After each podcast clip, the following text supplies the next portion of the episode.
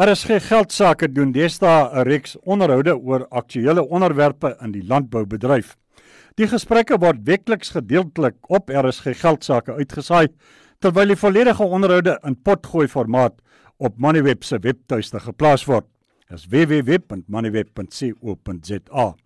Vandag plaas ons die kollig op die Suid-Afrikaanse wyn en spirituele bedrywe wat onlangs tydens 'n glansgeleentheid in Londen groot roem verwerf het met die verowering van twee gesogte internasionale toekenninge.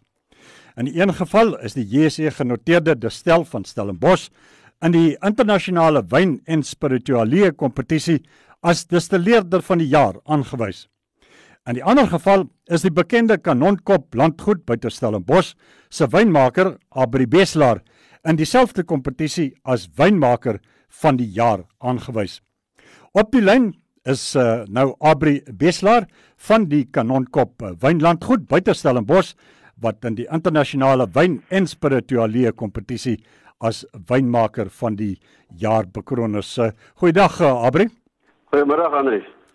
Abri, baie geluk met die toekenning. Voor ons daaroor praat, vertel luisteraars kortliks van die Kanonkop Wynlandgoed uh, en julle produk.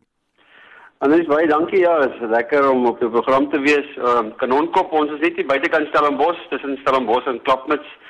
En uh, ons is 'n ou familieplaas, is nou die vierde generasie familie wat eintlik aan die stuur van sake is, Johan en Paul Krieger.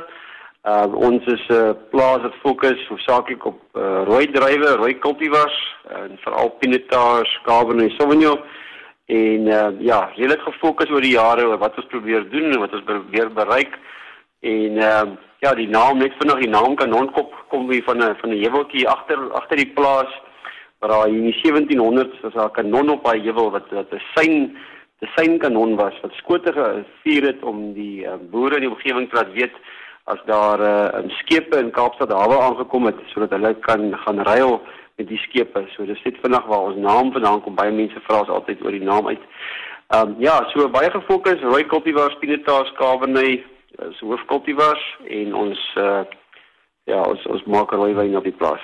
Abri, julle wyne word in 'n handvol uh, lande bemark. Hoeveel van daai lande is dit en wat uh, spesifiek is dit wat Kanonkop uh, wyne so gesog by buitelanders maak?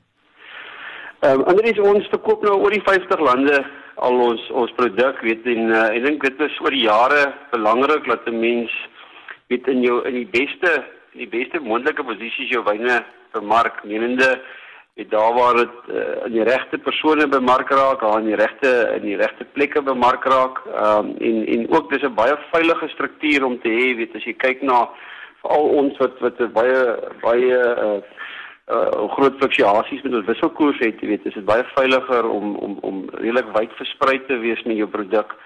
Ehm um, wat dit gesog maak dink ek is maar net die die, die kwaliteit van die produk weet natuurlik is herkenbaar die naam Kanonkop kom nou hele kom jare aan ons eerste wyn onder die Kanonkop handelsmerk is in 1973 uh, gebotteleer.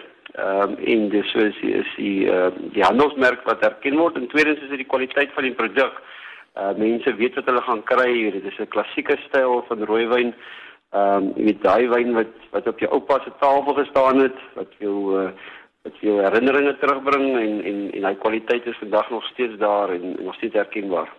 Kom ons uh, verskuif die gesprek na die Londen se toekenning waar jy as wynmaker van die jaar aangewys het. Uh, wie almal aan die kompetisie deelgeneem en presies waarvoor is die toekenning aan jou gemaak, uh, Abri?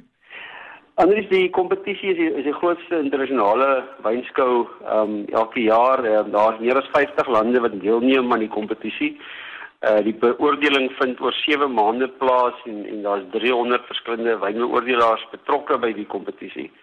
Ehm um, so eerstens wat ons gehoor het is dat ons die trofee gekry het vir die uh internasionale pinotage van die jaar. Ehm um, en ons is oor Londen toe om daai trofee te ontvang.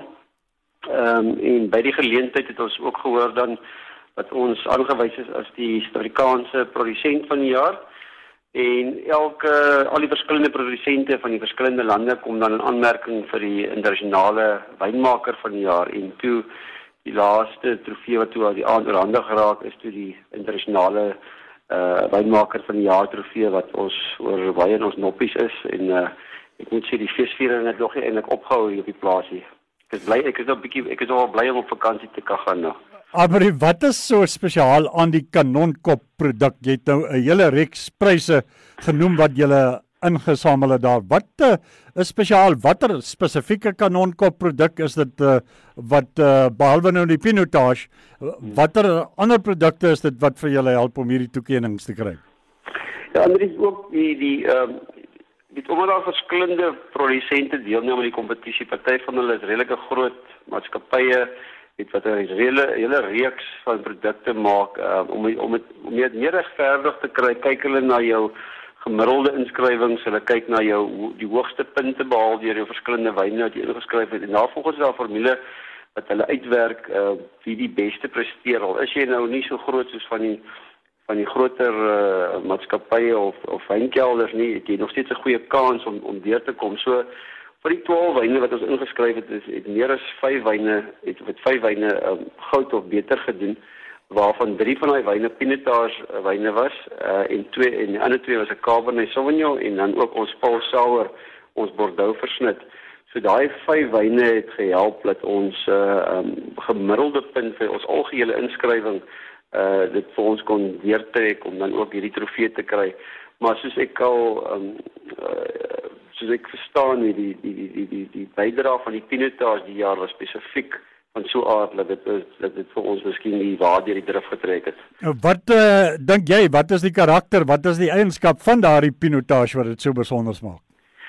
Ek dink in deesdae weet almal is op soek na uniekheid en uh en die uitdrukking van pinotage op kanonkop dink ek is het regtig 'n unieke eienskap. Nou as jy my presies vra sê dit in woorde om dan is dit nogal moeilik om te beskryf want die beste wyn in die wêreld het juist daai eienskap wat wat nie so maklik beskryf kan raak nie en dit is kompleksiteit weet dit is die Franse paar praat van die derde dimensie dis iets wat jy ek ek kan erken maar om dit in in woorde om te sit is nogal moeilik weet dit is 'n eienskap wat 'n karakter wat eie aan kanonkop is en en daai ek dink daai eie soortigheid is juis wat dit uh, onderskei van die res. As ek kyk na ons wyne, praat mense baie van swart besie karakter, weet lekker donker sjokolade karakter.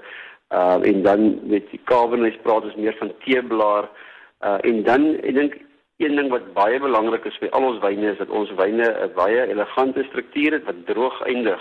En by enige wyn wat jy saam met kos bedien is daai droë einde baie belangrik want dit maak uh, dit laat jou uh, dit is aptyd wekkend daai karakter. So om presies jou te sê wat dit is is baie moeilik. Uh, ek ek self dink ek eers weet wat dit is, nie, maar ehm um, dis 'n is 'n eienskap wat eie in kan onkom. As jy daai bottel wyn oopmaak, die eerste karakter wat jy kry is nie die cultivar se eienskap nie, maar dis iets eie aan aan kan onkom in die plaas en en ons is net baie dankbaar en gelukkig dat dit is iets uh, dit dit is uh, erken word deur die Weyer wynbedryf.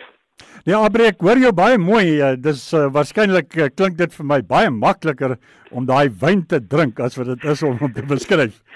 Kom ons ja, uh, anders ek moet sê, weet wyn wyn wyn om goed te kan doen met wyn moet jy die produk goed verstaan en uh, het ons doen baie navorsing op kanonkop. Net uh, ter afsluiting die globale wynbedryf dis uh, geweldig mededingend. Uh, wat uh, sou jy reken gegee nou die inligting wat jy gekry het en dit wat jy alles gehoor het oor wat die buitewêreld nou doen en hoe hulle kyk na Suid-Afrikaanse wyne. Wat moet uh, Suid-Afrikaanse wynmakers doen om uh, nie alleen mededingend in 'n taai internasionale mark te bly nie, maar om selfs nog meer mededingend te word? Andries, dit is uh, ek dink hy so, hoe sou ek sê die million dollar question net ons uh, ons ons strewe na uniekheid en en en ons strewe na weet van ongelooflike kwaliteit in die land en ehm um, weet ons ons het regtig waar ek dink 'n baie positiewe uh storie om te gaan deel daar buite.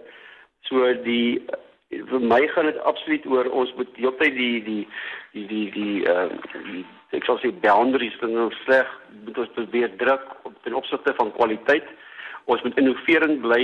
Um hier's baie weet jong nuwe wynkelders wat wat nuwe interessante kultivars het wat wat regtig waar ek dink baie fokus op die Suid-Afrikaanse wynbedryf plaas.